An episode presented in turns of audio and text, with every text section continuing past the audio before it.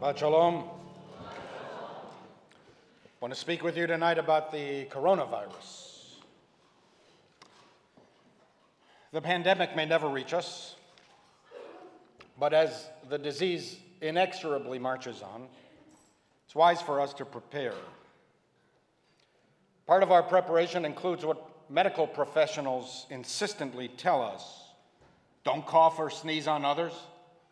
Wash your hands thoroughly many times a day. It's a far better protective measure than masks. Avoid touching your face, especially if you haven't washed your hands. Stay at home if you're not feeling well. Don't prove your prowess by powering through pandemic.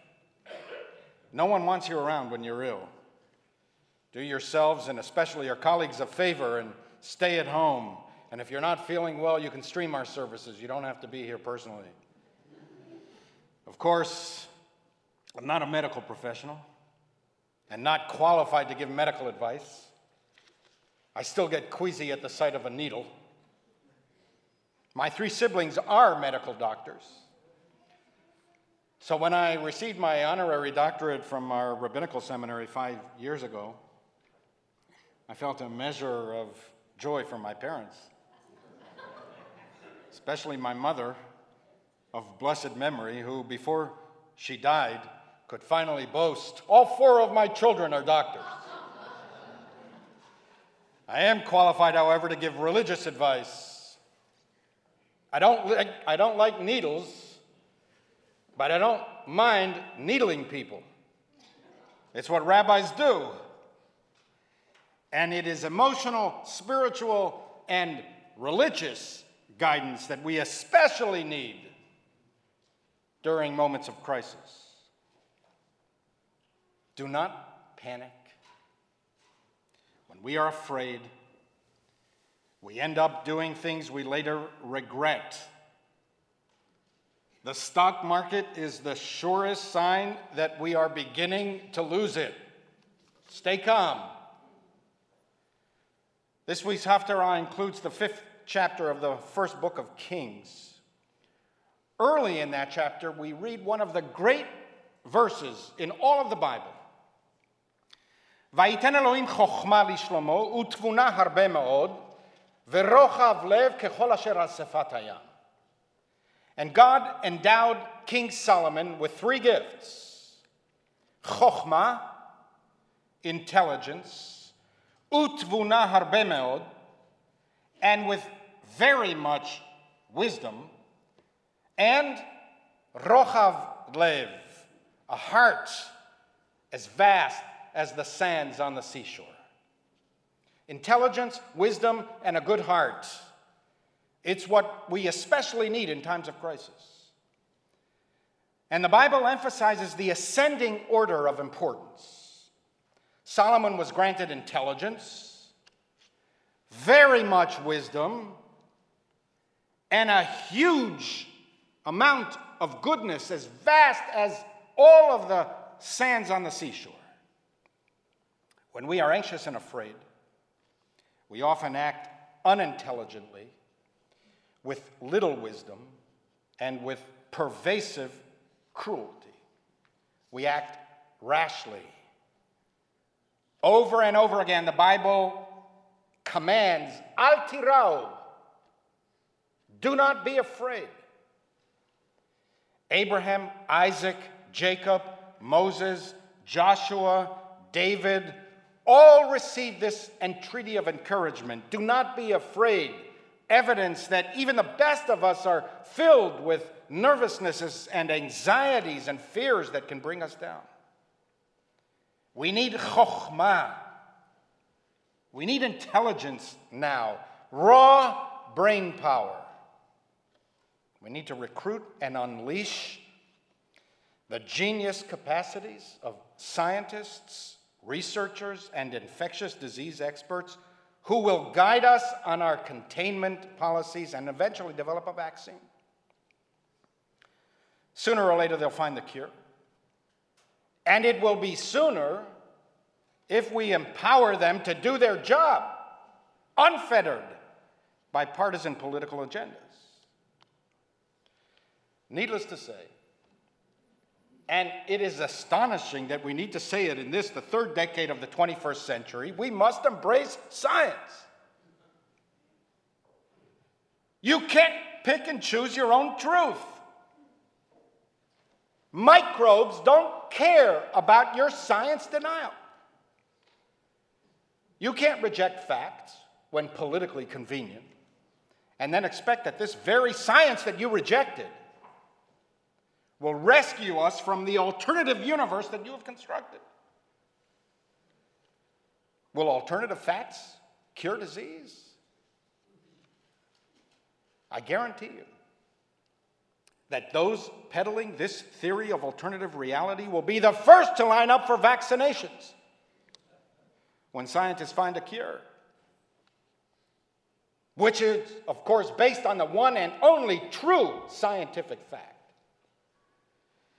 For millennia, Jewish sages taught the importance of science, evidence, logic, reason, and the incontrovertible, factual, physical realities of the universe. The age old Jewish principle is if science disproves a biblical verse, it is the science that prevails. And your interpretation of the biblical verse that is wrong. By and large, Jewish tradition rejected magical thinking. Do not pray for a miracle to stop an epidemic. Prayer is important, as I will explain in a few moments. But our sages emphasized if you're sick, don't pray to God for intervention. Go to a doctor, stupid. If you don't want to spread measles, get your children vaccinated. Stupid. For thousands of years, our sages taught that the age of miracles is over. God intentionally withdrew from the world because it was the only way to empower human beings and to allow free will. If God regularly intervened in our daily affairs, human beings would be deprived of freedom, and we would never learn ourselves how to conquer disease.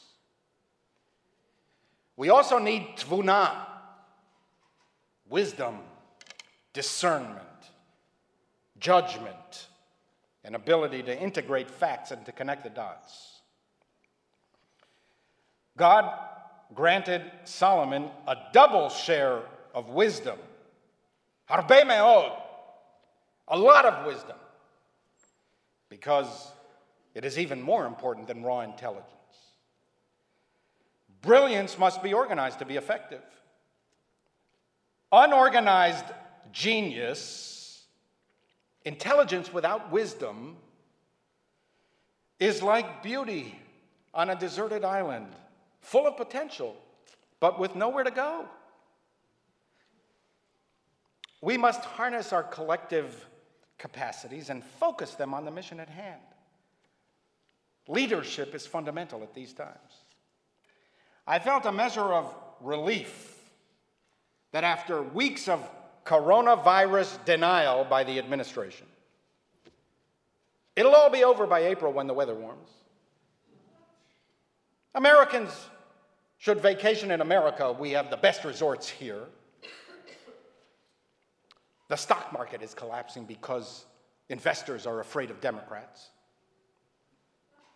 After weeks of this kind of denial, I feel a bit better that the government is finally made an effort to build a bureaucracy to meet the challenge, which, after all, is the prime responsibility of the government to protect the people. I still have my doubts. Vice President Pence, who was put in charge of the effort, is the same person that, when he was the governor of Indiana, resisted providing needles to drug addicts to slow the rate of HIV infection. and only partially relented after overwhelming pressure from the medical and political establishments. I still have my doubts. This administration views federal employees skeptically. Those who do not swear fealty to the president are viewed as disloyal, subversive, deep state traitors. We now see more clearly that career federal employees are the backbone of the systems that make things work in America. If you drain their budgets, purge their leadership, and force them out of government, you strip the United States of its capacity to deal with emergencies. While I still have doubts, nonetheless, I do have confidence in public health experts to explain to us in detail the science of the coronavirus and what measures we should be taking to protect ourselves. Even mindful that the administration has ordered federal, officials to receive permission from the vice president before speaking to the American public. And finally, Rochav Lev. God gave Solomon not only intelligence and not only wisdom, but also a broad heart, a good heart, an understanding heart. Solomon had this attribute in the most abundance of all. Kachol sefat hayam. It was the gift of a good heart that was so broad and so wide that it was as if it was like all the sands on the seashore, practically limitless. Solomon was given the most of this quality because it's the first to go when human beings feel pressure. When individuals and whole societies panic, we must watch ourselves with the greatest of vigilance. We will trample on others, deprive them of their basic human rights, ignore them, be cruel and unsympathetic, not because we are fundamentally evil, but because we have cruelty inside of us. And when we fear, these passions are awakened. In moments of peril, we react with egotistical harshness. In that sense, each of us already carries the virus within us. It may lay dormant, even for years, but pressure us enough, and it will reemerge, flooding our system with feverish callousness, stripping us of compassion, friendship, and love. And it is at these moments that prayer is helpful. Prayer not to petition God for a miracle cure. Leave that to the miraculous God given human capacity for reason, intelligence, and discernment. Rather, prayer to overcome our weaknesses and to give us strength. As the prophet Isaiah comforted the suffering people, Ish et re'ehu ya'azru, ule'achiv yomar chazak. May each person help the other, and may each say to his fellow, Be strong, take courage. Give me strength, God, to do what I know to be right. Do not let me succumb to my baser impulses. Help me, God, not to lose my compassion for others despite my fears. Dear God, prayed Rabbi Nachman of Breslov, teach me to search for the finer qualities in others, to recognize their immeasurable worth. Teach me to cultivate love for all of your children, for no one is without redeeming value. Let the good in me connect with the good in others until all the world is transformed through the compelling power of love. Remember, what is natural is the microbe. All the rest morality, integrity, dignity, purity, mercy these are human constructs and the products of human will, of a vigilance that must never falter. For this reason, Albert Camus wrote The only way of fighting a plague is by common decency. Until the physiological cure, take preventive measures to ensure not only your physical health, but your moral health as well. Watch yourselves during these times of stress. Remember that human beings are the only creatures capable of compassion and mercy. It is what distinguishes us from all of the rest of creation. Mercy is from God. The quality of mercy droppeth like gentle rain from heaven upon the place beneath. It is twice blessed.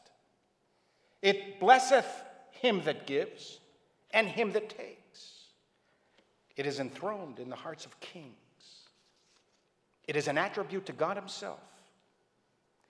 And earthly power doth then show likest God's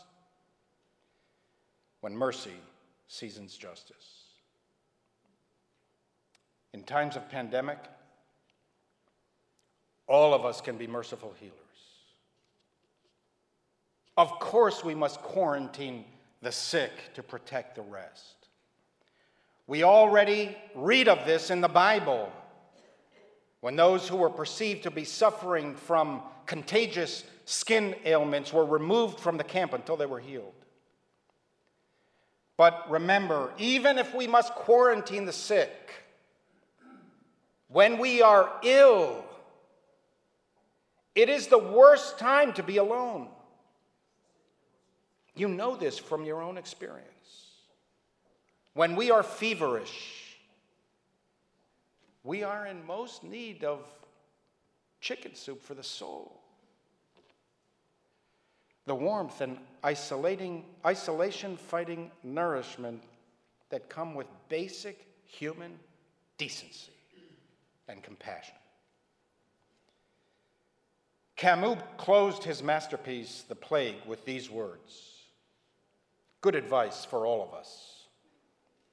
What we learn in times of pestilence is that there are more things to admire in men than to despise.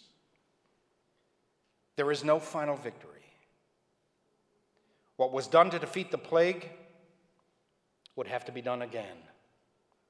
In the never ending fight against terror and its relentless onslaughts by all who, while unable to be saints, but refusing to bow down to pestilences, strive their utmost to be healers.